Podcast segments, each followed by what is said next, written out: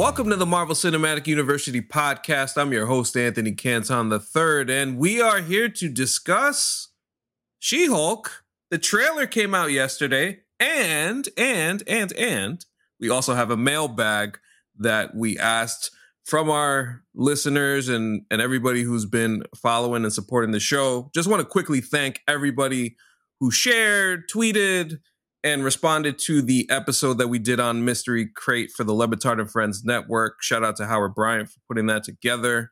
And appreciate everybody for, you know, just supporting us and continuing to support us. And we hope to do more as we go along. But we are here for this show. And I gotta introduce, of course, my my friends, my compatriots, my pals. First, the super producer, Jake Christie's in the house. Jake, how are you? I'm doing well. How are you, AC?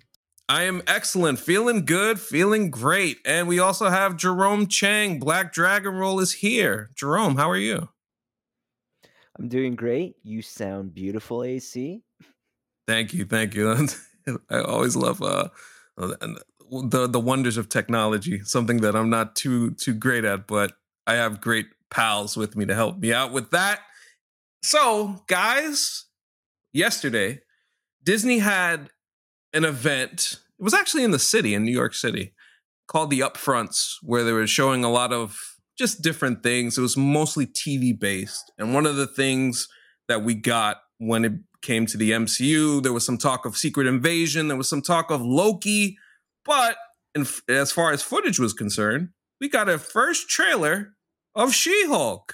Tatiana Maslany as Jennifer Walters, the cousin of Bruce Banner. Boy, we got a, a minute and 47 seconds to kind of take it in. And I want to just hear some initial reactions from you guys. Jake, I know you had a little bit of the trying to avoid being horny on main. Why do you guys hear... me out like that? I tweeted uh, out uh, out that it's true though. I, am not the only one with, the, with, with these jokes. Um, but no, in in all seriousness, the tone I think seems really fun, and um, I think that uh, it's clear. I, I like that what they did with the subtitle of Attorney at Law. Yeah.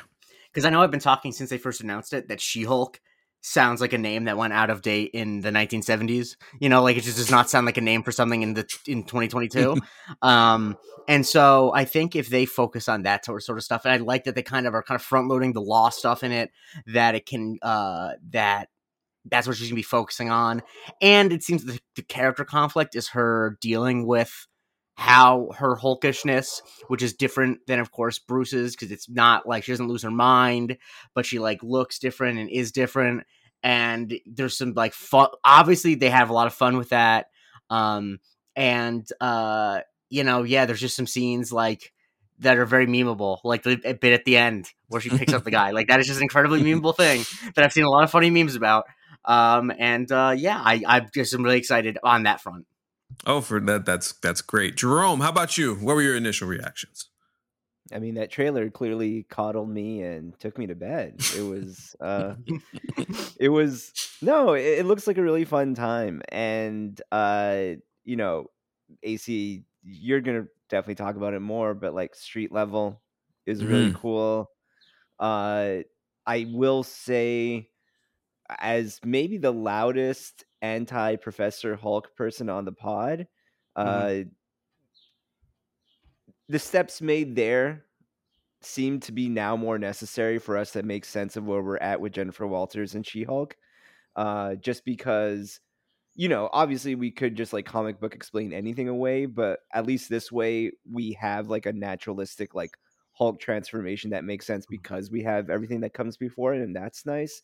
Mm-hmm. Uh, but all that, like, it looks you know we kind of got glimpses of it with hawkeye but i yeah. feel like the tone is very similar in that it's very abc sitcom mm-hmm. and mm-hmm. I, am for it like you know the throwback vibes uh to like a lot of the stuff of those days but kind of made in a modern era and probably with a modern view of the world uh it'll be interesting to see how it plays out like i i think i'm really into it um it's gonna be like nice light fare for you know the end of the summer yeah, yeah, it kind of feels like that, and I just like the idea of nine episodes, which is that's that's nice. We get a, we get a little more time to spend with this character, and it's listed as a comedy series, which makes me intrigued as to where where they take it. And you guys mentioned the memeable moments in the trailer. So there's that. There's the street level stuff that I'm very interested in because when you talk about Jennifer Walters doing law, then you can kind of introduce other guys, like maybe a certain uh, Mr. Murdock, which which I think we might see in this series, and just kind of looking at the cast, it it's interesting to see that we get uh, the Abomination back. That's that's going to be fun, and we have that connection In now. a way that could be very tightly connected to what we saw in Shang Chi, right? Right, exactly. And the stuff with Wong, Wong, uh, Benedict Wong was listed in the cast too. So I feel like we're going to get an answer to some of those questions. So I, I like that. And just the idea of seeing stuff like Goodman, Lieber, Kurtzberg, and Holloway, GLKH, which is known in the comic books as as a as a law firm that dealt with you know superhuman type of issues and it looks like we're going to get stuff like that so that would lead me to believe that we will see characters Where were they sort during of- the Sokovia Accords? Huh? that's a great question I feel like that's above their pay grade. no, I know. Yeah, I, yeah. feel, I feel like a, a law firm that handles murder shouldn't be writing genocide rules. You know what I mean? Like it's, it's above their. absolutely so uh, you get the you, you get that uh, that and i think for me especially when you're leaning more into source material as marvel has started to do uh, i get excited um and i think just the the stuff with jennifer generally the relationship with bruce how that plays out uh, Bruce being a mentor to somebody, trying to teach them to be calm and all that other stuff. That stuff should that should create some that should create some very very funny Yeah. funny moments for sure.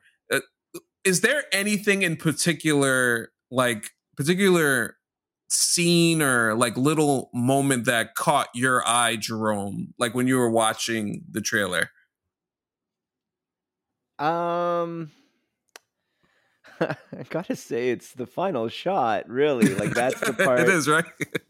that gets me because it's just like, like wherever that can go is like kind of fun to me. Well, because Um, in a serious, I think that you mentioned something with the Professor Hulk problem, right, where he became a Mm. solved character, and I think that this is very interesting because clearly, I that think this. just uh, just to be clear, that wasn't my. Pro- I just missed like angry out of control. No, no, no. But I think all. that I Yeah. think that the criticism of like him, the character not really having anywhere to go because he kind of solved his issue was is a fair one. But I think the Oh, but interesting I'm thing, ab- saying that wasn't like I don't have a criticism about that. My only like criticism is just I miss when he was like angry all the that's time. fair. all. Okay, I'll say this: I have that. I had that You criticism. have that criticism. Yeah, okay, just wanna- sorry. I yeah. you shared that, so I apologize. But um, I think what this does is you can see Bruce being like, "I solved this. I can be strong and tough, and also be uh of like smart." And so I want to give this to someone else. And it's clear that the way that ha- Jennifer feels about it is not the same way that she is insecure about it. That it's not like she doesn't feel like it's the best of both worlds. And obviously, these are issues that I don't have any firsthand experience with, but there's very clearly, I think it's very fun. It, it's good for comedy and for actual storylines. The idea of exploring a woman having to deal with being looking different in the ways that she does, being bigger than every other guy, and trying like that. Those are very fun ideas, but they're also very real ideas. And so, but they're very memeable. I think it is. I- The scene of her on like all the Tinder dates is really funny to me because it is just like if you were seven foot five and green, it would be almost impossible to date because either guys are repulsed by you or they're way too into you, and that's a problem too. and so, like, I think that that's a really fun thing to explore, and is it kind of goes into some of the stuff about Professor Hulk that we joke about. You know, he was on the Daddy Spot; he was very high up. That like there is an inherent issue with being that, and I think that there even the bits where you see, uh, you know, Jennifer as, uh, you know, She Hulk, you know, in public, there's just an awkwardness she has that I think is like one, the fact that this has like a very clearly a strong female voice behind it leads me to believe that they're going to handle at least respons- somewhat responsibly. Um, and so I think that it's really going to be really fun to see like, you know, how that plays out. Cause that is, if this is a comedy, there is a lot of comedy to be done with like a five foot two woman becoming like a seven foot giant and like the good and bad that comes with that. Like there's a lot of comedy there and that makes me excited.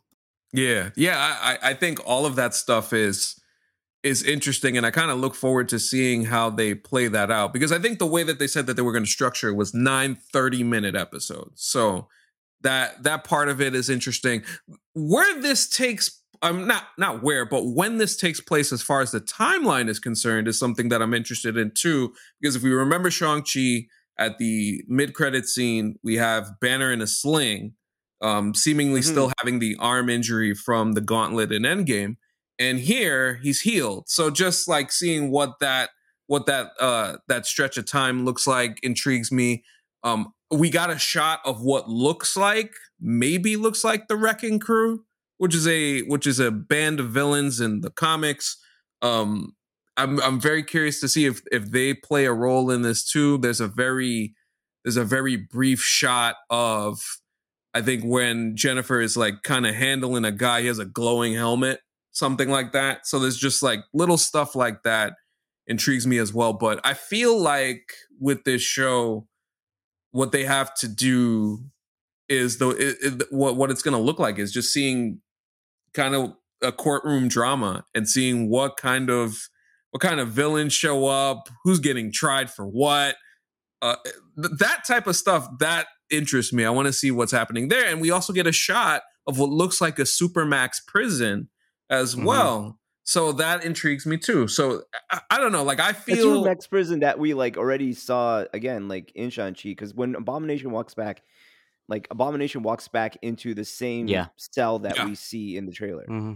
Yeah. Right, right. And then we get a big we get a bigger, like more outside shot of it, what looks like that mm. place. Cause it looks it looks humongous. And mm-hmm. so I, I, I want to see what that looks like. I'm excited for the return of Tim Roth. Like it's so the- so wild. It is like I mentioned it when the thing when the first Shang Chi trailer came out. It's like that is Kevin Feige just flexing. Like you think that either you think there's actors I can't get come, to come back. You just watch. You just watch me get the villain from the MCU movie that we basically disavowed to come back a decade plus later. Love it. No, man, it, it, it, getting him back seeing what the character does go now that he'll have a little bit more speaking lines in this. Uh, what episode sure. does multiverse Ed Norton show up in She-Hulk? Does anyone have that confirmation there? Oh man! If, if Kevin Feige ever does that, he needs to retire, and not as in like he needs to retire for in a bad way. It's just like go out on top. You got to be John Elway. Yeah, you know, you can't want to exactly. don't want to risk losing. Yeah. I mean, I, I would say, I, I, would say, like mid series, do something like Wandavision, just have him open the door and give uh give Jennifer a hug. No, do something like Bewitched and have just the whole casting changed halfway through, and they don't mention it completely. Yeah, yeah.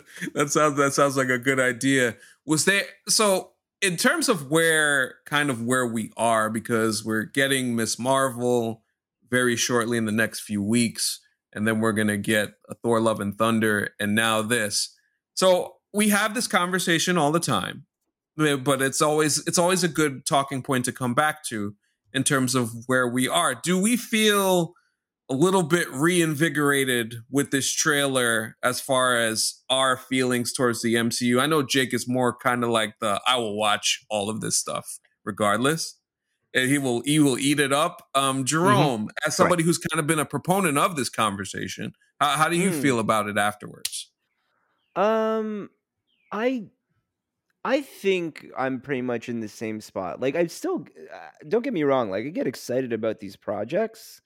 Mm-hmm. Like but it's also it's such a regular thing. It's being spoiled by it. Like I, I think especially like for someone at my age, like I still remember when like the MCU was just like holy shit, they're doing this after mm-hmm. like so many years of all the movies that like preceded before that they're just bringing back all the actors anyway into these ones now but like it's so it's not that like i don't enjoy them it's not that i don't get up for certain ones like no way home was like is ranked as one of my like favorite right. mcu movies and that came out when right and so you know thor love and thunder uh that's gonna that has an easy shot at like becoming one of like the top three to five movies um just like on what's included there alone. I mean we're talking about jennifer walters she-hulk. Like do we want to pause for a moment for like the still that we got? What? Love uh, and thunder? Oh of, look, yeah. now oh my gosh. Yeah. let me tell you. yeah. Yeah um respectfully. All right i think that was a good pause. Let's keep going.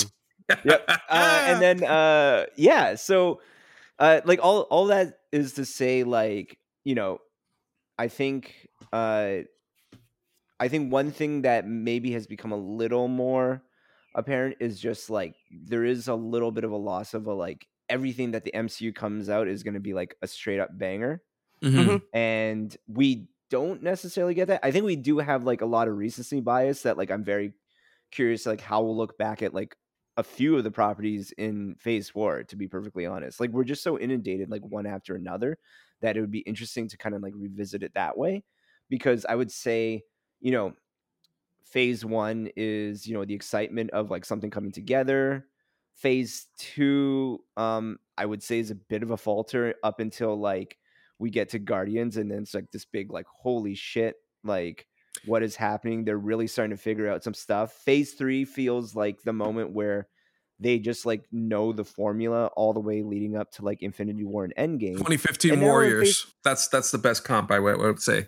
They figure it out, yeah yeah Come of age. Yeah. they they just know like they know the formula and now phase four is this tinkering with the formula like we have a couple of questions that are that roll through and we'll get to those later from like the mailbag that kind of asks some of the questions built around it but we are Mhm. In a place where like they're trying to find their footing again but find their footing like it, it is really like a like they're trying to create a second dynasty you know Mhm. Yeah. and like how do you do that with like some of like the stuff from before like some of the new stuff like still kind of the same system so you know this is the transition phase where it, it does feel a little bit like phase one-ish in that like there are like some real like fun highs but there are also some things where it's just like mm, i don't know if that's gonna really like hold up like moving forward so uh again all this to say is like i feel like incredibly blessed that we have all this content in front of us but like uh some of the like mcu can't go wrong like, Right. glow is not as bright i would Yeah. say No, I would say that for sure. And I think to your point, I was thinking about it earlier this week, and it's like, oh, okay, this is coming wave after wave after wave. So Moon Knight ends, we got the Doctor Strange, you get Miss Marvel, and like all of it's just coming in a wave, like the whole the whole rest of the year. And it kind of feels like it's gonna be like this. I think it's been a lot for for people to get used to. And I think especially after 2020 and nothing. We Yeah. went from getting some stuff to nothing to now everything. So I think Yeah. that's been an I think that's been an adjustment for folks. I think it's also kind of changed the way that we view this stuff generally and how we review it and critique it too because I do think the fatigue element it has to play a fact it plays a factor into all of all of this it's discussion. because it's like it's a combination of fatigue but also like recency bias that like kind of gets us up Mhm. in some ways like i i'll make a case right now i don't know that i like moon knight as much as like i enjoyed it currently i don't know that like i'm gonna go back and be like oh yeah like moon knight was one of the classics yeah, Like, I think like yeah, that. yeah Yeah, I think that's I think that's interesting. Like I was thinking about it with um I was thinking about it with Shang Chi because I really really like Shang Chi and I feel Shang-Chi, like example yeah, I, I it, it it really at the time when I see it, it's like, oh wow, this is like okay, this kind of blows you away, and then you watch it like a second and third time, which I have. Second time was great. Third time was all right, and then it's like, oh, you kind of see where some of the stuff kind of doesn't land necessarily. So it's I it's think- it's an interesting part. It, I think my approach to it is just like all of this at this point is I mean it always has been, but like I think because of like the grandeur that we applied to like the Infinity Saga, like we forget these are just like entertainment and they can just be Mhm. like doesn't have to be that deep. It doesn't actually Yeah. require like uh, you do it because you're such a fan, but like it doesn't require rewatching. It doesn't require going back and like looking back to see like how much does it hold up. I like I say that I don't think certain properties might hold up, but I also don't need to be proven correct about it. that Yeah. I also think that the way to get around all of this is honestly just being honest at every step of the way. You know, um, because you can't predict how you're going to feel about something a year in the future. Like that's just impossible. Like you Yeah. can speculate about it, but you can't really know. And I think that I also think that the something not holding up as well because the, the excitement is lower. That is a phenomenon I think that you know exists even outside the MCU. Not that being part of the MCU I would say the doesn't enhance it MCU has lot. created like a form of consumption that is pretty unprecedented. I agree. Yeah, I th- I know. Yes, I think that it, it creates a thing where you want to always say that the next thing blew you away. Um, but ultimately, like I, that's also why I don't think that uh, you know, I don't consider our show a review show because it's like. W- w- w- if it's good or bad is actually I think the least interesting thing we can have in this conversation, and Right. so uh, yeah, I think that the interesting stuff is just to talk and joke about it, and that like that stuff is the stuff that will age well, and ultimately like I think that there is obviously a ton of stuff, and I'm not the best person to ask because I will consume all of it, but I think it is important for that for the most part, with eh, some exceptions with movies, the fact that generally speaking, it's just one thing after another is not. It, it- it's not like the uh, CW shows where there's a new episode of every single one every week. That I think that um, if you want to keep up, you can, and like it's really Yeah. not. I- I- And I think that if you can invest as much time or energy as you want to. So I, I think that the fatigue aspect is a thing that I don't think that there's going to be a movie that otherwise you thought would be good, but then you felt fatigued about. I think that there Yeah. could be a movie or show that is mediocre that fatigue makes you not like. You know what I mean? Like I don't think I'll ever get to a place where there's a movie that's actually great that you're like, I would have liked this, but You, I'm you just so fatigued to of the Marvel. Yeah. of watching the regular season versus the playoffs. Yeah, exactly, Right. exactly. Right. And I, and I feel like more so than anything, and I've talked about this before, it's not just the the menu items thing that they're that it feels like they're trying to do. I know for me there's an element of it does feel like they're trying to make this more comic booky in the sense Yeah. that you jump into something, it ends, and then you jump into something else as if you're reading and turning the page. There's a there's a Yeah. little bit of that going on as well, but we'll see how it all plays out. Um, I'm I'm still excited to see how everything comes along and continues to grow and expand and and things like that. It'll be interesting to see for sure. Sticking on this topic like a bit, but AC, Mhm. is there anything in you that would like to see less connectivity in the MCU?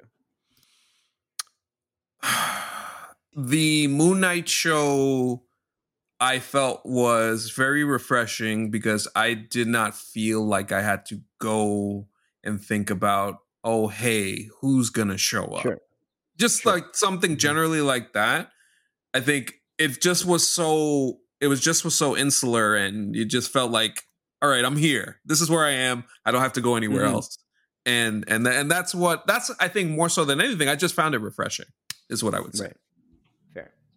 Yeah. And you. uh, right right and and with that since we you know we pretty much uh went through she-hulk and and i think all of the talking points at the upfronts were more just about you know stuff with secret invasion samuel jackson briefly talked about his character and how they're going to focus on uh, events during while he was blipped with the scrolls eventually at some point this show is definitely going to do a who was a scroll type of thing where I, I haven't I haven't totally fleshed this out, but we're gonna definitely do something like that.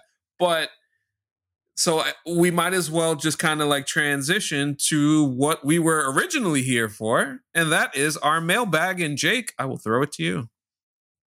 Yes, we got some great questions in the mailbag from Multiverse Madness stuff, Moon Knight stuff, stuff in the future, and then just general MCU questions, which is how I organized it so we don't keep jumping around. Uh, I'm going to start off with a question which I thought was more than anything just a really good insight, um, and I want to hear your guys' thoughts uh, from Clear Ward on the Discord. Do you see any parallels between Strange and Tony from Iron Man 3? Both dealing with fear, neither of them are holding the knife at the end, and Tony finally gets surgery and Strange finally fixes his watch. AC, how do you feel about that? See, I think the difference between the two is Strange ends up holding the knife anyway, technically speaking, by using the Darkhold and having the third eye appear. So once you have that happen, he's still going on and doing more shit. So it's like you know, Iron Man had gotten to a point where where Stark had felt like he felt his own fatigue. Like he, you know, Mhm. there, there was issues there, and he spent time wrestling with stuff. Strange in that instance realizes that hey i'm like all these other variant stranges but i'm gonna just do this for what i think is a good reason in saving america so i think he's still always gonna hold the knife so i think there is a difference between the two And Jerome, how about you? Do you, I think that that's you know AC one of the be- one of his best answers he's ever given. I'm being honest. Yeah, no, no. Uh, I think AC pretty much covered all of it there. Um, yeah, I, I think it Khalil raises a really good point. I think it's very common for our protagonists uh, in MCU in general to have their sequel battle with their self identity, and Mhm. that's essentially like what happens with Tony across. Honestly, like his whole like Iron Man one, two, and three is Tony just battling it constantly. Captain America does that just as much. Um, definitely more so in Winter Soldier. Thor Ragnarok is entirely that story, and it might be more of that in Love and Thunder. Um, so and like and even like Spider Man for that matter, uh, across um the sequels there. So, you know, it's uh I, I think it's you you definitely make the closer connection because a lot of people like to suggest that Doctor Strange is the next Tony for that matter. Um, but yeah, no, I think it's a fair thing. Um, but AC basically covered it Mm, far more eloquently than Wonderful. I did. Th- and thanks for your question, Khalil. Yeah. Uh, next is Khalil. from uh, next someone from Jerome's neck of the woods at Toronto Bruv asks. Yeah, I saw that. I He's a bruv from Toronto. I don't know what to tell you. Bruv from Toronto. How about that? Uh, did Strange feel disjointed to you? Made by two different directors with large reshoots. It felt like two different films. Before anyone answers, I do just want to clarify it was not made by two different directors. Scott Derrickson was fired way, way, way, way, way, way, way before they started shooting. Um, I think that people don't understand the process of it. He was fired before the pandemic happened. Like he was fired when they're still writing the movie. So if it did, did feel like uh, two different movies, which I'll ask you, Jerome, it was not because like half of it was directed by one guy and half was directed by someone else.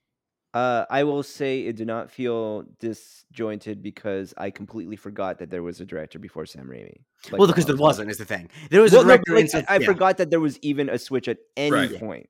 Is what I'm trying to say. Mm.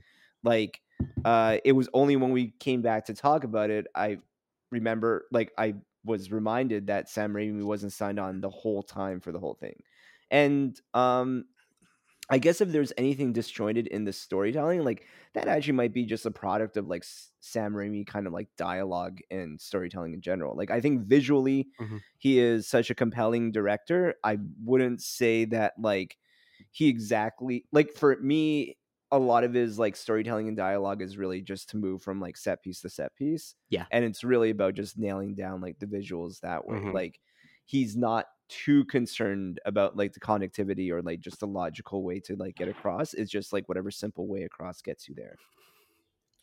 I think just because stuff doesn't necessarily work in a film doesn't mean it's disjointed. I felt like Mhm. this movie was pretty cohesive for the most part.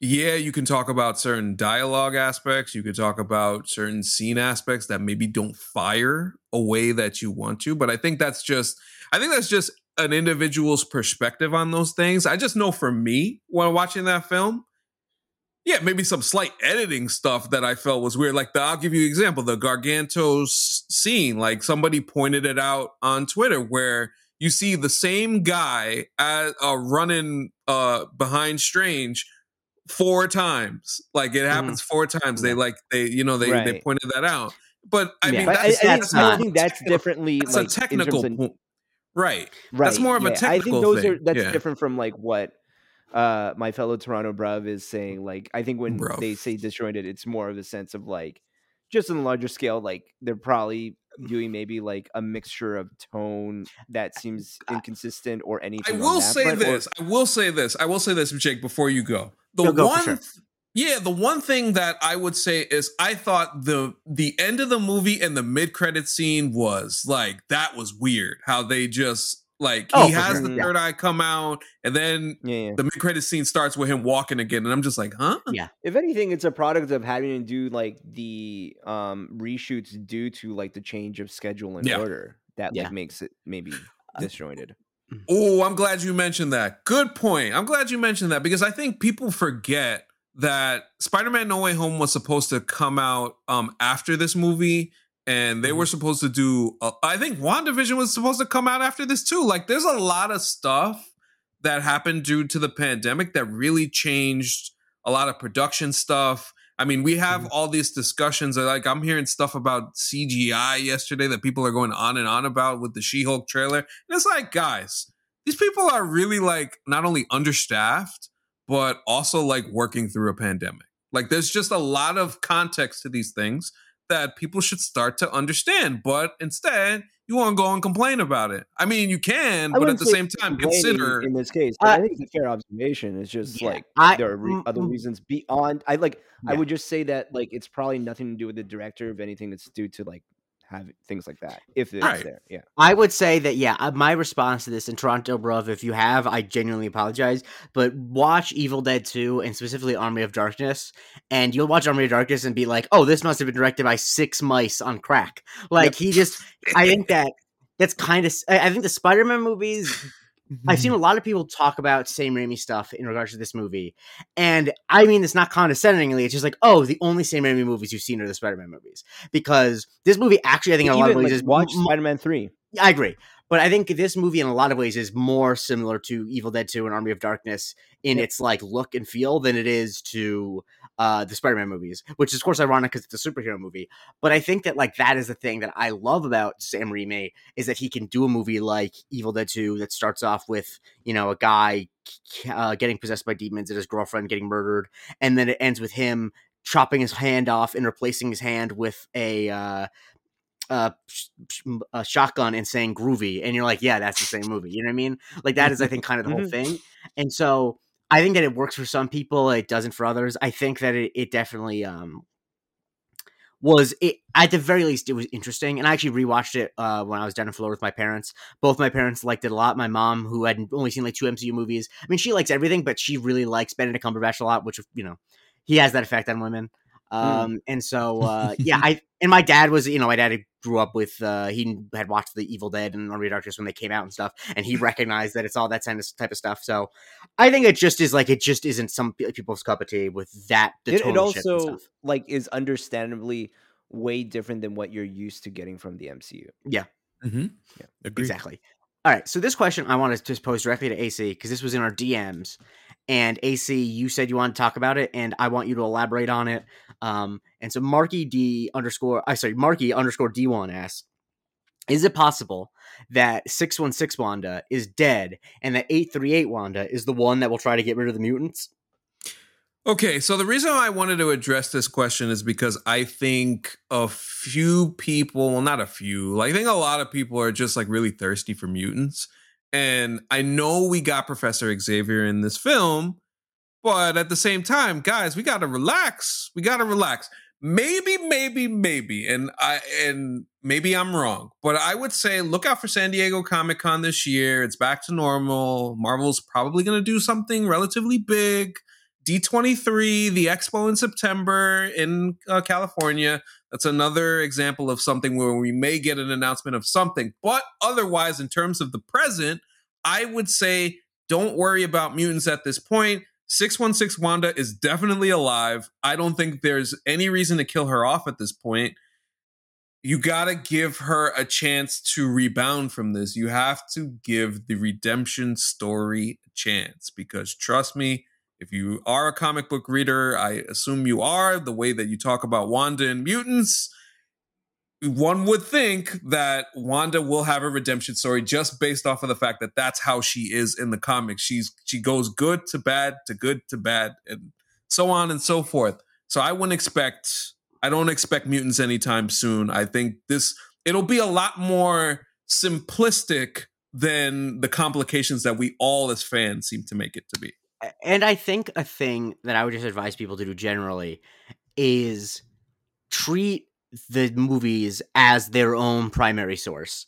And that if you have to go outside to comics in order to justify a theory, if that like that's the main justification and it's not in the text, if there's nothing in the text of the movie suggesting that 838 Wanda is going to kill all the mutants, then it might happen, but I would need to see something that would suggest that. You know what I mean? Yeah. Like I, I think I think that the MCU, since they're such big populist movies, and because they are made for audiences that are not familiar with the comics, they're not going to do a gigantic twist that is not supported, that is not at least suggested in the text. That's not to say that we'll see it coming, but if there is no evidence in the text for 838 Wanda having a grudge against mutants, then that I think is just wish casting to make Yes. mutants come in sooner, which I completely understand.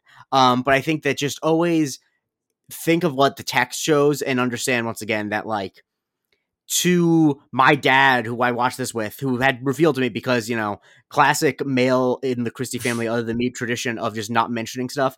Despite the fact that I do this podcast, mention offhand, like, yeah, I think I've over the past couple of months, I think I've watched like all twenty eight of the movies. I'm like, Dad, why do you not text me about that? But he, I'm, I promise you, he is not familiar with the No More Mutants moment, and if you have to be familiar with that mm-hmm. in order to see something coming, then that's not going to be in the movies. I'll add to that, and um, I actually am interested in hearing what both of you think. But just listening to AC talk, both of you talk about it, really, um, I don't think the multiverse is going to be used in the way that we kept on like teasing it to be used. Mm-hmm. Like, because like what you're describing in that scenario is really just like we're just using multiverse in the full effect. People are traveling back and forth, yeah. or creating all this chaos. I think it is going to it, it just feels like we'll see because like we have things like Quantumania coming out and that might just blow it out of the water. But so far, every time we're teased multiverse and how it's going to blow things apart, it really u- is used very sparingly, even though it's supposed to like essentially show limitless possibilities of what's going on. And um, and I think that is again like the product of it being like Jake says it so well, like keeping it contained within the context of the MCU and not necessarily the context of like the full like Marvel history and universe that we understand outside of it. So I think, you know, going into scenarios like that, um, again, is like it could be a really fun thing, but probably the answer to it also, and it's not ne- it's not necessarily fun looking that way. Is just asking where does it fit.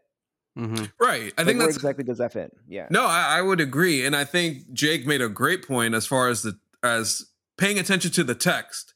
In Doctor Strange Multiverse of Madness, they're talking about incursions. They're talking about universes collapsing onto each other. Mm. There's your Secret Wars connection. You have that as the thing. So I I mean as far as like where the MCU is at at the moment, it just feels like they're giving us cookie crumbs as opposed to giving you the whole shebang. And that's fine. Like mm-hmm. take get let it let it build, let it escalate. Have some patience. That's all. And like and it I could think, be a what if episode. Like yeah, absolutely. Yeah, uh, and I think a thing that I've been very cognizant of, and I've seen a lot of people make the point of. I think a lot of people who are big comic book fans who just want the mutants basically want the MCU be used to use the multiverse to cu- cut and paste a fully formed mutant school from another yeah, universe yeah. and put it into this one. And no, I'm just telling you guys that, that that is legitimately that is the type of thing that will just turn off people who are not previous comic book fans because that is just mm-hmm. unearned. If they're gonna do something like that, this is just this is just me pitching. This is the only scenario where I think they'll be fine. Is if mm. they have a mm. scenario in a Secret Wars type thing where the universe where the X Men happen to exist is having an incursion and they need to like it needs to be incredibly motivated for them to do that. And even that, I don't think they should do it. Like I understand that you might be like, I don't want to see a brand new cast of X Men just come out of nowhere in our in the six one six universe. But like, if you want audiences to care about the characters, that might be what we need. And so I think that just to be patient and to understand that like rushing along it is not going to be good. All of this is not to give us back the X Men; it's to introduce the X Men. Exactly, one hundred percent. All right. Uh, Nick sucks on the Discord asks. I should have asked this after the first one. Um, but his, his, that's his name on the Discord. I'm not saying he sucks. Uh, he's a very nice man. Um, how are they going to write the next Doctor Strange movie to feature more Sam Raimi camp? That I actually just want to bring up. Do we guys think that would we want? I think the answer for us would be yes. But do we want Sam Raimi to direct the next one? And if so, how do they make it more Raimi? Huh. I I well th- to easily answer the first question, yes. I thoroughly enjoyed the camp in this mm-hmm. movie. I enjoyed some of the horror elements as kind of cheesy as they as they were at times. I don't know. That felt like my that felt like my shit because I was laughing in the theater at certain points. I have a question. Have, in a good way. have you ever seen Have you ever seen the Evil Dead trilogy? Um, I've only seen the um, I, I haven't seen those movies. I've only seen the Ash. He was at the Ash and Evil Dead show. That's that a TV. Yeah, yeah.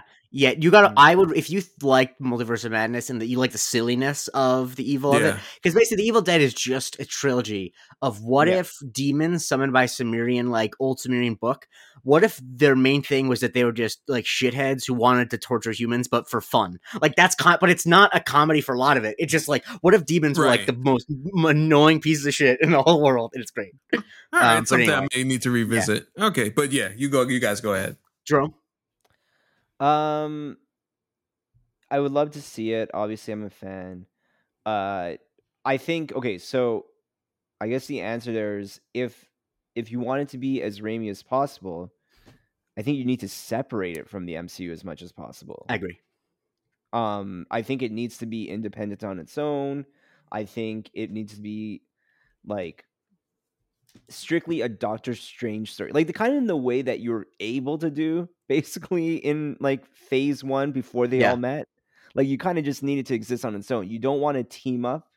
You don't No. want like any kind of thing that like brings in other characters unless they make absolute sense Mhm. that like they exist in his universe. But like I think that's pretty much the move because what you find and I, I I give obviously Kevin Feige and MCU a lot more credit of it, but the moment that like you you hamper Raimi's ability to go Raimi, you have Spider-Man 3. hmm Mhm. Uh, my th- suggestion is well, one, I want him to do it if he wants to do it, because the man had not been able to direct a film for almost a decade, and that's uh, also if you listen to interviews with him, he's one of my favorite directors to listen to talk because he just is. He one, he is not at all like mysterious, and he's just happy to joke and talk about his movies, and is just so excited about all the things he loves, and that I appreciate that those people get to work because there's nothing more annoying than directors who act like they're you know You know what I'll actually offer right here? Give Yeah. him a DC project. Yeah, even but no, what I was gonna say is what Mm. I would want them to do if he wanted to do Doctor Strange 3 is I want them to give him and his brother Ivan, who is a physician who co-writes his movies with him, but I think is still a practicing physician, a blank piece of paper and say, You invent what the dark dimension looks like in the MCU. You come up with how it looks. It is entirely Right. up to you. You get to decide how all these things, because your mind, obviously, you have some crazy ideas. How does it work? What does it look Mhm. like? You can use the comics as inspiration if you want, but you get to decide the only things that are like, if you want, you know, your brother Ted to play like an important evil spirit, go for it, man. Like, it's, I think that that kind of is.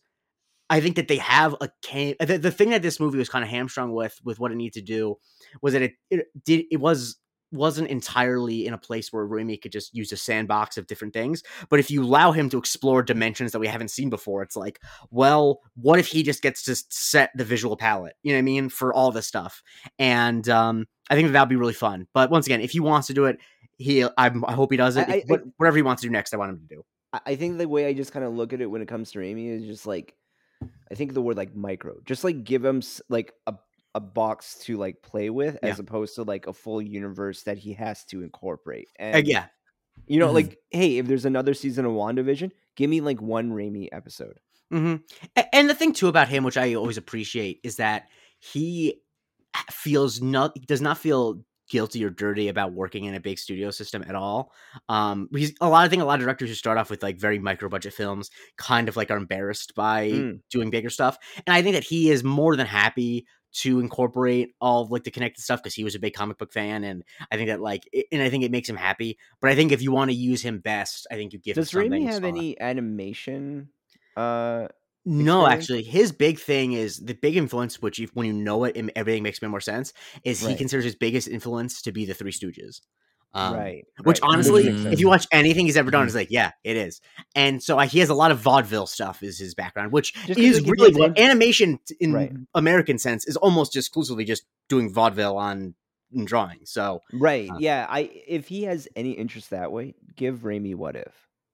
I mean, yeah, I th- I'll be honest with you. I Mm. think he's either going to do Doctor Strange three, a Tobey Maguire Spider Man, or nothing in IP. at no, no, is my guess. that that is reasonable in itself. Yeah. but Yeah. I'm just like all the different places because like the other thing too, like you know, just like from my end of like what I like to see, like I like to see like where Raimi's Raiminess can like apply in a place that feels different from the usual. And Yeah. like maybe animation's one of those places. Of course. All right. And so the final question we have for uh, Doctor Strange actually involves Moon Knight. And there, I have a voicemail of it, which I'm going to play. But I was busy in my last hour of work and I couldn't edit it. So I'm just going to read what the question says and just. But then you guys, when you're listening to the podcast, the magic of editing is going to have it being read by Cecilia of Alfonso Stokes, friend of the show, who asks, It seems kind of silly on the surface, but it's actually once been a fun thought experiment for me today. Um, just wanted to get your thoughts. So, do you think that Wanda, the Wanda as we see her in Doctor Strange 2, um, with kind of a lot of her powers really unleashed. Do you think she is capable of killing Jake Lockley without killing Mark and Steven? And if so, how would she do it? I would rather you go more the if so route because it gives you a lot more fun to play with. Um, but yeah, just wanted to see what y'all thought. Damn. Which That is that is just that's one of the best questions we've ever gotten because it is like and she and as you as the audience all heard, she said that she's more interested in hearing the if because the the first part's a yes or no question. And that's just good producing too on her part because she knows that a yes or no question is less interesting than a how question. So I don't know, AC. I assume that this is making your brain go crazy. It is. I want to say yes because of Wanda's ability to rewrite reality and maybe be Yes. able to rewrite a person's anatomy. And I just think of some books where, from a mind standpoint, like some of the stuff that she went through with Xavier, I would say though I, I, they were limited. I feel like almost the the strange scene with I mean the uh, Xavier scene with Wanda was probably a little bit more limited Mhm. than what I would have liked to see in terms of Yeah. them having a little bit more of a battle. I would suspect that Wanda's powers are of the level that she could go into somebody's mind as I mean we see her influence um Mhm. some of the sorcerers at Kamar- Kamar-Taj. So I think that she has the ability to go into somebody's mind and kill one without killing the other t- the other two. That yes, I will say yes because of her abilities. Jerome. Wanda rewrites a world where Mark never is able to find the other personalities that protect him. Mm, so he's that's very living under the abuse and having to face it himself, and that basically torments him. yeah, that's what I was thinking because Mhm. there is an important question of is the, the the question I have because I am me and just can't help myself was um does Wanda understand the human brain more than cutting edge neuroscience because actual neuroscience today does not understand exactly how different brain synapses and parts of your brain form memories and like there is no way even if we had like microscope technology a neurosci- neurosurgeon wouldn't know how to cut your brain in such a way to change a memory you know what i mean so like Hmm. if Wanda can affect matter, in theory, she could mm, like change someone's brain chemistry in order to make them forget something, but she wouldn't know what to change because she doesn't know more than like advanced neuroscientists. yeah. So that does is off the table. But I think Jerome, your point is correct in that.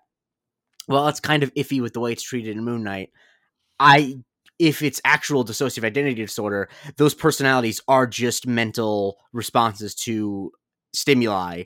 And so if she could change the stimuli, then technically speaking, she could change that. So I also agree. I think that that's how it would have to be done. Mhm. Yeah, so because like we have to remember that these, like, like she's not killing necessarily physical thing. Like she would just have to kill all at once to like Yeah. Cecilia's original question. And yeah, like especially if we had to make it sen- uh, make sense in terms of like the production of it, like I feel like that is the most like the first thought that comes to mind, but that is at least like s- potentially an elegant solution to keep them true to like how they treat uh DAD. Yeah. Yeah. Like And now we have two Moon Knight questions. Great transition.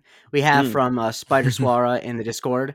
Uh, what would you like to see more of the icon that is Layla El-Faouly, aka uh, the Scarlet Scarab? Um, I'm just want to say I don't wherever they put her, I'll be happy. I think that she's yeah. dope. big fan. Um Yeah, that that's y- the- for y- be, AC before you get it just cuz like I Mhm. have a short answer uh and just Jake's answer just more of it like I just don't know where cuz like you said like Moon Knight has really been made in a way that exists on its own. So like I guess Swara like I would ask you like what do you want like an independent series for her? Like what are you like looking for? Are you trying to get her integrated with other members of MCU um for me uh I like to see her anywhere that she could show up. I think, you know, especially with all these things, like we really have to start asking a question of power levels hmm because they're all over the place. Like, Yeah. Yeah. can she manage in like a larger grander Avengers level type of battle. Um, we don't know, and if not, then like that inevitably restricts the character f- from where they can appear. hmm I mean, for me, I feel like I feel like Wakanda is a place I'd love to see her show up in. I Mm, think that would be cool. Um, I also think that It we saw a hint of Wakanda potentially in the Thor: Love and Thunder. yeah, did, was that the, was- uh, yeah, The Was that god uh, Bastet. yes, yes, Bastet, the uh, Panther, the Panther god. Yes. right. Um, but yeah, it, it would be it would be something like that for me. I think also it would be something definitely more so more so to the the supernatural elements of this thing. Like, I, like we Can I, can I bring it back in and ask a question to both of you? Mhm. Yeah. If we have another Moon Knight season, where does she fit in that? I mean, hmm. I would like her to still have some type of powers because I think it would be really shitty if they just took that away. I Mhm. think the the reason I actually would almost want to see her if she's going to do any sort of team up, I want her to team up with people who are not necessarily as supernatural. Because as a character, Layla clearly has a very more so than a lot of other superheroes we have that are very much superheroes by circumstance. She has an incredible sense of justice and wanting to make things right. Mhm. Um, and so I can imagine wherever she, if she still has her powers in Moon Knight season two, I imagine that she is trying to be actively trying to save things in a way that maybe Mark wouldn't do or couldn't do. Like that she's maybe like trying really hard to clean up the streets of insert city, um, but she can't because you know she's just one person. But I think that Ooh, that's kind of her character trait. a little Jake Lockley confrontation as such. Mhm. I think that would be that would be pretty interesting if we Mm-hmm. got that for a couple of episodes or something like that. But yeah, I would say something more like that is where I would like to see her. Um, yeah, keep her in Moon Knight, but I also think you can do you could do definitely do other stuff with her. She's a great Yeah. character. She legitimately great. And then our second Moon Knight question: uh, Does Khonshu have a skeleton cloaca? Uh, I'll take this one. This is from Michael Springthorpe. The answer is yes. Okay. Um. So moving on to uh, future MCU questions. Love you, Mike. Uh, MCU on repeat on Twitter asks, "What's something you hope was addressed early on in Phase Four that hasn't been yet?" That's a good question because I was thinking about this for a Could I answer days. what I think your answer should be, AC? Yeah, yeah, go. The multiverse. No, but that hasn't been. It is the answer. No, no, but it hasn't been Oh, that's answered true. in the way That's that true. AC has wanted it to Right, be that's answered, in my opinion. Yeah. If you think about where AC like was like talk Mm. about pre like um far from home. Mhm. Like yeah. you know? Like I remember if people go back and listen to the uh trailer breakdown, AC Oh.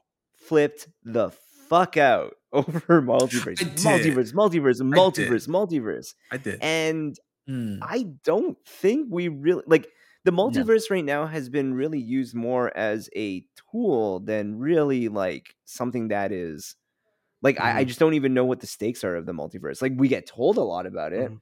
and even like you know you come out of like a no way home and you think like the way Doctor Strange is built out like that he really like messed things up, but it actually had very little to do in terms of what he had to undo there, but he still goes into the multiverse because of it. Even when you look at like an America Chavez, like there's so much more to America Chavez that we haven't tapped into yet, and that Mhm. power and like what it could mean and how it could affect. I don't think for where we are at and how many properties we've come across in phase four that we got nearly as much of our multiverse answer as we probably were expecting by this point. No. And I think that's I think that part is fair, but I'm also going to say I can't call myself really disappointed with it necessarily because as long as you give me a map to where this ends Mhm. up, Sure. which they sure. have, and I think Loki did the legwork. Don't you think you would be further along by now? Probably, but I think part of that also is instead of just movies, we have TV shows now, and the TV shows are there are parts of them that are really street level and have more to do with the blip than anything multiverse related. And I think I think that part is I think that part is interesting because it, like there is a separation of everything, even though the multiverse storyline seems to be the main storyline that's going on there's just also other stuff happening. So I wonder if it's because that we're getting all of these other things is that it makes it feel like it's not advancing. Though I would say the fact that the He Who Remains stuff, the Sylvie Loki stuff, the Spider-Man No Way Home and Doctor Strange stuff, the mention of incursions, kind of like once we get to Quantumania, maybe that will be the moment where okay, we are fast tracking this a little bit more. But I, I, to answer the question, which is the more important, which is the more important thing, I feel like I would say, and it, and, it, and it's been tough because I was still thinking about this for a couple of days, but I would I would say for the most part, I kind of want to just see more street level shit. Like that's where Yeah. like that's kind of like where I am as as much as I love this multiverse stuff as Jerome so aptly put before. Um, I want to see more of this Hawkeye, Daredevil, and all these other crime stuff that's happening. I want to see more of that, and we're gonna get it soon. We got the announcement of um, Echo for next year, and that should be fun too. It, I want to delve into that more, and I feel like we're kind of like still kind of moseying around, and we haven't gotten to it yet. But that's that's what that's what I would answer. Um, I don't know if I necessarily if it was something I wanted, but I if you told me that after as many properties properties as we've been through, um, that excluding a not important character at the end of WandaVision, there wouldn't be any moment where a character that we didn't know was a Skrull was revealed to be a Skrull at this point in the phase, I would have been really surprised. Which I'm actually kind of glad for that they're not just peppering that if the larger if the larger thing we're gonna be doing is Secret Wars, then like I don't think I don't think we need to be peppering it in with like every other every movie has someone that's secretly a Skrull. But I'm actually pretty surprised that that's not something that's been happening a lot, and I think probably for the best with what they're doing. Yes. Um, but yeah, I guess okay to actually answer the question. um, thinking about it now, it's just like, uh, where do the Avengers fit? Mm. I don't know where. I don't exactly know where they fit at this point. Like we talk a little bit about, you know, you know, is Doctor Strange next to, in line to take over? But part of me is asking, like, is there even a team to take over? Is there even a thing that like the world or the universe looks at the Avengers like they're the people? Because like they're really spoken of like in terms of what they accomplished in Endgame Mhm. but very few people seem to be talking about it in terms of like what goes on. Like I think, you know, they know Thor is an Avenger, like people are Avengers, but Mhm. maybe it's just a matter of like having the Avengers threat come through. But then I think that's also where it gets really awkward now because you have like how many properties have we had come out in phase four? You're telling me not one of those is an Avengers level threat? That's true. like what I is think, an I Avengers level threat anymore? that- you know? the thing you're talking about though i expect when there is an avengers moment I think so, just- too. i think it will be text it won't be subtext it will be like without tony stark or steve rogers can we just call ourselves the avengers like are we the avenger like what Yeah, is yeah. and who's leading that Mhm. but i think that that's a really excellent point that it hasn't been I- addressed at all is surprising Yeah, that's yeah, that's great. I think the only time that we've seen just a hint or inkling of any type of teamwork is the Shang-Chi mid-credit Yes. scene. yeah That's like Yep. the only thing. And the thing that I thought about after seeing Doctor Strange was and seeing the Illuminati stuff, and that's why them getting dispatched was great. I think in a way, the way that that mid-credit scene in Shang-Chi was kind of like placed, kind of want to see a different type of Illuminati in the MCU 616. Like that, like, like, I want to see that- that.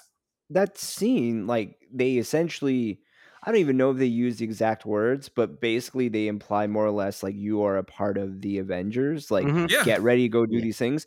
And I think that's kind of why I arrive at like this point now, where it's just like we got that really early on, and it's almost like they never really went back to it.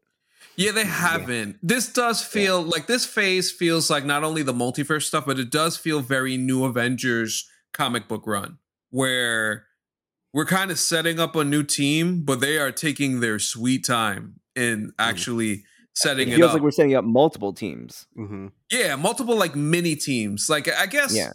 I guess when we get We're stuff setting up like a league. Hmm yeah, definitely a leak. I guess when we get something like the Marvels. What mm-hmm. you know, Mm-hmm. stuff like that, like stuff like that, where it's like we're not talking about just two people, we're talking about three people. Uh, the Captain America four stuff was Bucky involved and stuff like that, and the Young Avengers stuff, where they all fit that stuff in. Maybe at that point we will start to see what all of that stuff will look like. But until then, I kind of like the idea that they have it on the back burner and are telling more like little mini team ups because it does make Totally. the it does make the movies feel a little a little different than the earlier ones when they were just more singular stories. And again, like what I said is not a criticism as much as like no, No, for the sure. question of like what has not been Yep. answered. All right. Yeah. So these next couple ones, uh, I want to get hit a little quicker, just because uh, you know I not my time is not valuable, but I know your guys' is. Um, Dalbean asks, has Chris Evans finally found a studio in Redwood to do voiceover for What If season two? I appreciate. I assume. I, I do, I'm assuming that you are aware that Chris Evans. He might. Dalbean's making the assumption that he's living in California now, which is fair. I do wonder how, when they were doing Lightyear, how Kevin Feige didn't just like knock on the booth door and say like, "Hey, do you mind doing some pickup lines for Captain America while we're doing this?" Um, but yeah, I don't know. I hope so. Um, Carlos Munoz asked a question, which I'm. This was a great question. This might be my favorite one uh, because it's both very general but also very specific, and does not ask us when we think new characters are going to enter in the MCU because that's uh, that's anyway. Um, now that there's been a horror film, Those questions. I really because I, I don't know. there's no way for me to know. Yeah, those Um, questions are more for me. I get it. I know. Uh, now that there's been now that there's been a horror film, what other movie genre would you like to see Marvel attempt? And what characters would you like to see in it? Which is that you don't need to have that part because I don't necessarily have it for me. But Jerome, what about, what what are you looking to Romantic comedy. But That's my answer. back. My- My answer is that. let's that with Ooh, I She-Hulk anyway. the same thought. Yeah. What I what I really want is I want I, what I think it would be best on a TV series just because they have lower stakes. Um, and I even almost But can no, I want to move. Well, actually, okay, put it this way: romantic comedy movie Mhm. and any number of Meg Ryan's, Julia Roberts, just like figure out what characters they could play and throw them in there. Or like, or you know what? Do like the romantic comedy like X Men, bring them back that way, and then like Julia Roberts is just like Jean Grey. I, I just to be just to be a little bit different. It is funny that we all kind of thought the same thing because we had no prior well, what conversation. there? What else is there? Yeah, because the thing is, like, I actually, actually yeah, yeah. think I would say. I mean, obviously, like uh Captain America: Winter Soldier did something very specific in terms of an action that's a spy thriller. Yeah, yeah. Yeah. I would say, like, after seeing the Batman, and I know some people felt funny about rewatching it, but I would Mm. say like a detective story in the Mm-hmm. MCU, I would kind of be down for if they got the right director for it. Yeah. Yeah. Um, but no, for specifically with the romantic comedy thing, I would think that uh, I think a lot of those elements are actually probably going to be in She-Hulk. Um, I agree. because I think Yeah. that there is.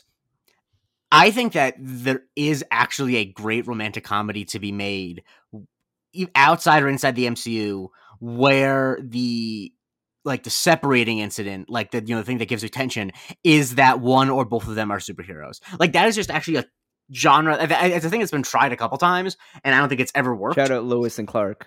Yeah, um, like I think that that is actually like a Good shot. it's kind of strange that that hasn't been nailed yet because there really is, I think, a really funny romantic comedy to be made of where it's like, you know, I, I want to be with you. It's like I can't be with you. You're a superhero or whatever. Like, or why didn't you tell me you turned green? Like, I think that that actually is like very fertile ground. Um, and also, I would just love to see if this could be in the romantic comedy or just a TV show. I think that because of all of the fun side characters the MCU has, and this would not be a very highly rated show, so I don't think Kevin Feige would want to have it. But like, I would just love to see a workplace mockumentary with like some of the non superhero Yeah, characters. that'd be fun. And that's a thing that's been tried a couple times too, and not to success. But I think that would also be a fun thing. if I want to just- be very clear about romantic comedy too. Mhm. It needs to be played straight. Oh yeah, for sure. It, Yeah. no, just because like I mean, you have things like WandaVision where like they lean into a trope and it is No. like more of an homage. Like it needs to be played straight. There shouldn't be like a figurative like wink to the camera, like "Hey, we're doing this." How silly it is. Like I want a straight up like full on romantic comedy. I mean, also great. there aren't enough romantic comedies in the world. They just basically don't get made, and if they do, they're on like Netflix or Hulu, and they're either like there's one or two that are really good, but most of them are terrible. So just if the MCU could use its clout to make a, rom- a big budget romantic comedy again, that would make me very Can we happy. make like Will Smith both Hancock and Hitch in like the same movie, like just one character somehow, somewhere? yes, absolutely. I mean, if Oh. Will Smith wants to, I don't know. I, I don't know if I want to see Will Smith. I, I I mean, I will still watch anything he does going forward. But if he's Yeah. trying to be a regular dude, I don't know if I ever can see him that way again. Yeah. I just don't think I can do that. Um, uh, so uh, Rupert one- Everett playing his character in My Best Friend's Wedding, playing Magneto, maybe. you mean the best best friend probably in any uh, rom com ever. right? Yeah. Every minute when he wakes up, he puts on his makeup. He says a little prayer for you. Uh, God, that scene is so dumb. Everyone Billy in the Crystal entire as Professor Xavier. That's great. I Oh, just keep it going. Got- I mean, yeah. The problem is, like, I'm trying to think of who to even cast in it, but the problem is, since they stopped making romantic comedies, anyone who used to be a famous rom com star is in like their mid 50s at this point. No, but that's why you got it. Like, I think you have to bring it back in the way that you did, like, of Spider, like the way they did it for like Spider Man, like, uh, No Way Home. Where you have like Julie Roberts. stuff. Okay, Yeah, exactly, exactly. Okay. I You can see I mean? that. Yeah, Yeah. you know, I, I'm Kevin Feige. Uh, you know, my DMs are open. Um, There you go. and Jerome's ours, and the Jerome's might not be, but I can get you Jerome's number if you're actually Kevin Group Feige. chat, group chat. I hope you don't mind, Jerome. If Kevin Feige DMs me, I will give him your number. That's Um, cool. so uh, Zephyr take the Pelham asks, um, "Who do you view as the tentpole characters moving forward, uh, and who are you most excited to see?" Um, I think just I think the obvious one before I go to you guys, Doctor Strange, obviously, yeah, is Yeah. you know I hope Spider Man is Yeah. what I'll say. Spider Man, I feel confident in. Um, I kind of really want to see because because of Miss Marvel and kind of the way that they're presenting it, with her wanting to uh, you know idolize Carol. mhm. I need some more of what and who Captain Marvel is because I feel like even though Mm. we've seen her a bunch, we haven't seen her a bunch. Just to get an It feels understanding like all we know is Captain Marvel is powerful. And also the the Captain Marvel we see at the end of Captain Marvel is you know has had 20 plus years of being in Mm. other galaxies and stuff and she just is a very i want to see her re-engage with her relationship to earth because that is actually the most interesting thing to me about the character her kind Yeah. of aloof caring about all the galaxies equally is like not that compelling to me um Mhm. and so i want i hope the marvels recontextualizes her about of being someone of the earth And I mean, Yeah. if we're gonna mention tentpole characters, like the true tentpole character of Phase Four is Wong. yeah I mean, Oh, he's yeah, just- shout he's a glue guy question. he's a glue guy. Uh, He's Benedict glue guy. Wong just really. I just love that he's just like, yeah, I'll do. I'll be in anything for a couple of minutes because why not? The Yes. checks clears Yes. and people will like always think of you. And I, I think that actually just is a fun thing to have. Of if your even if your movie is not super duper connected to other stuff, like Shang Chi is not super connected to other stuff, but just having a character that can kind of make almost a cameo in a movie, being like, this is still the MCU Wong's here, uh, was fun. For sure. Um, I I would say the last one. I would say the last one. I'm legitimately interested in how they translate the Falcon and the Winter Soldier thing to the Captain America character and what that looks like for Mackie going forward, besides the That's Mackie a memes. Good point. Yeah. Um, this is uh just because like we're talking characters here, and I was thinking about all the characters we have seen so far, and then it just like made me think about it. And it's going back to an older question. AC, how do we get Layla to work with Sh- uh Xialing and the Ten Rings? Oh, you know what? Oh, I'm glad you mentioned. I can't believe I forgot about that because when I was thinking of the Layla question like two or three days ago, I was like, oh yeah, maybe she could show up like at the end of the Ten Rings series that um Xialing's supposed to get. Bang! I mean, right there. Um, Boom. All right. perfect. Sweet. All right, and then two final questions just by the MCU in general from Caleb Blamesser. First off, uh, what character has or what like franchise has the most insufferable fan base and why? In terms of Oh. MCU specifically, Yeah, or comics in general. I don't think he. I don't think he cares. uh, I mean, it's got to be Snyder cut, like being in the Snyder. That's, cut, oh, right? that's an excellent point. Then let's keep it to Yeah. MCU because that is that. That's MCU? abs- yeah, Uh, ooh. I mean, we're gonna upset anyone with whatever. yeah. we come up I, with. I think. I think. And I don't think this is actually the motivating thing between the behind the people in our Discord that didn't like the movie, but I think the shock that Wanda would be evil contingent is really has been annoying over the past Okay. week. You know what I mean? Like Okay. the not realizing that clearly they're setting her up to do that. But I also think that Is that a hive? I think so. I also think pre the show Loki, I think that the Loki hive was always a little annoying to me, but that just might I, be I was okay. I got um just because I mean this is really just a shout out to troll my guy Eric Giacometti, but Yeah. um it's uh Winter Soldier is the best movie in MCU Hive. Mm. the, the little pinky finger up uh movie hive. Yeah. I Yeah. the fil- like the the MCU film Hive. Yeah. uh like I th- again, I'll I'll be clear. Winter Soldier is a very good movie. Mhm. Um, I it's not my favorite, uh, but like not that it's bad in any way. But to be explained, it's it's less like the argument about whether it's a good or bad movie or where it ranks, but to be explained why it's so important is honestly sometimes a little insufferable. I think that that's an incredibly good point, and I agree. Oh, I would say the I would say for me the Agents of Shield got to make Oh, it canon. That- Yeah, that's the correct answer. Oh, That is actually the correct answer. Y'all, that's a great one. y'all. It's I don't. I'll never forget when I so when I just posted the MCU glass montage. Where Keep people track through of the how many subscribers and listeners we have, like before and after. Yeah, this it might go answer. down. But I remember when I did when I did the glass montage for Howard Bryant for his birthday, where I did a montage of every single time that someone went through Mm, glass yes. in the MCU. Oh hated no. Keeping in mind, keep in mind that this took me conservatively because I had to go through the movies basically on like five times speed at the most because I couldn't miss people going through glass. took me about thirty hours to do. Um, you know, the same amount that uh, you know, Kanye drove. Uh, and I put it up on Reddit, and this on Thanksgiving because that happened to be the day that Howard Bryant was born. And someone in the Reddit comments was like, "Oh, you didn't include Agents of Shield." This project clearly took me weeks to do, and you have the gall to be like, "Why didn't you spend your time going through a TV show which is as long as all of the movies you already went through?" Listen, these people these people are something else. Just from just from this. Listen if you like the show cool. Why do you need to tell me that i need to like it and that it's canon when it clearly they're not making it canon? It's like yeah, it, it it really always felt like with Agents of Shield that they were always trying to do stuff to make it seem like it was canon. Like, Yeah. we you know we're trying to get into the club, we're trying to you know get you know Mm. show something as far as that was concerned. Mm. And like they did stuff, I think with the Winter Soul with the Captain America Winter Soldier movie where they had the story of like oh Hydra's turning on them here Mhm. too. They did an Infinity War thing. They did an Age of Ultron thing. Like just basically like all that stuff. The TV show itself got annoying with that because it was the we're trying to like shoehorn this in, but the Mhm. fans like guys, come on, like It's really?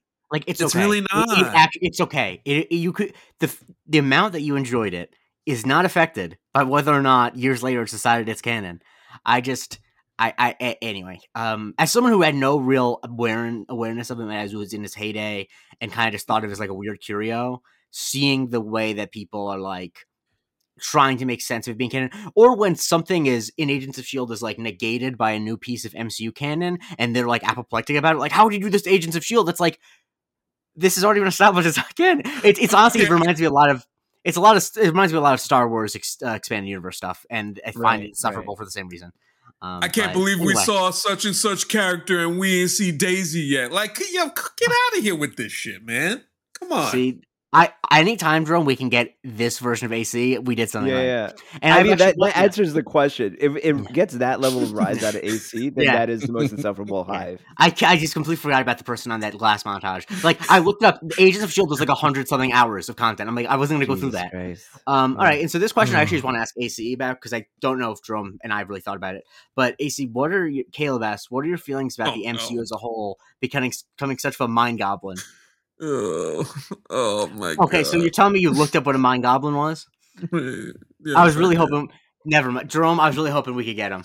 I was really Yeah, hoping no, we could get him. you- I thought yeah, that he yeah, might be knowing AC. I thought he might have been the last person alive. Well, I had a full bit in my goblin. head where I was gonna be like, "Oh You my know- gosh, Caleb you know, finally it- answers it." So, th- so this is how because I saw I saw a, a mean post um something on Twitter a few weeks ago with Zach getting him in a group group chat about Minecraft. Yeah. Oh. it just shows a meme Shout with the out meme Zach like, Harper. oh. Shout out Yeah. at Talk Hoops, Zach Harper. Um, Mhm. definitely a fan of Mm. all fantasy everything as well. Um, I was so excited. yeah. This was like really. Yeah. I stayed on for the entire hour and fourteen just to get to this. I know. moment. I ain't that Uh, washed, Caleb. Damn it. Okay, but AC, AC, at least just tell me this: Do you like Wendy's? Oh, come on. Do you like Wendy's nuts in your mouth? Oh, that's a new one I just heard. That's a new one. That's that's hot off the presses. But the Mind Goblin, I really, I was so excited. I'm really disappointed, but uh it just Call us the David Bory of Marvel uh, Yeah. Cinematic Universe Yeah. podcasts. Um, yeah, the C stands for Cougar Melon Jordan. Um, but anyway, um, so that's our questions. Thank you everyone who asked. Um, and uh, yeah, we're gonna be obviously doing stuff like this in the future. Um, we got Miss Marvel coming up. We got Thor: Love and Thunder coming up. We got some other stuff coming up with the pirate ship over at Mandalorian Media. Some exciting stuff. Um, and some hopefully some stuff on the Patreon uh, that you can check out. It's patreon.com slash MC University Pod. I'm definitely going to be doing a podcast on at least one of the movies I watched for the 24 hour marathon um, Mhm. that I'm excited about, hoping to land a guest or two for what was the total in the end again? The amount we raised hmm three thousand seven hundred and thirty-two dollars for a Awesome. quality Not too Florida. shabby. Awesome, Great work. Jake. Not at all. Uh, and yeah, look out also for other live stream stuff in the future. Not 24 hour stuff, um, because that is insane, and I don't want to die. But um, yeah, uh, Patreon.com slash MC University Pod. We got the Discord hopping. We got some great conversations about the She-Hulk trailer. There's an emoji that definitely is coming handy that I made a couple weeks ago. Um, yeah, you know, and you can follow the show at MC University Podcast. Sorry, M- at MC University Pod. This is why AC usually does this. Uh, AC, where can people follow you? You can follow me on the Twitter at Anthony Canton underscore three if you are a basketball fan. I've been writing about the playoffs, uh, Mhm. it- conference final stuff. Very interesting stuff going on. So just uh, you know, keep it tuned there at murphysmultiverse.com. And Jerome. You can find me at Black Dragon Roll on Twitter and Instagram. And you can follow me at the J Christie. Um, you know, just uh, keep an eye out for anything else I announce. I'm hoping to do something. There's a company's 12th and year, 10th year anniversary that's coming up in June that I'm looking to have a uh, live stream to celebrate. It's a company that uh, it folded a few years ago, but it's near and dear to my heart. Uh, and if you have any guesses what that is, uh, you know, let me know, and you might be right, but I won't tell you because why would I spoil that? And so we'll do another charity live stream for that. But we'll get to that next month. Uh, for Anthony Kenton III, for Jerome Chang, for myself, Jay Christie, this has been the Marvel Cinematic University mailbag. We'll talk to you next time.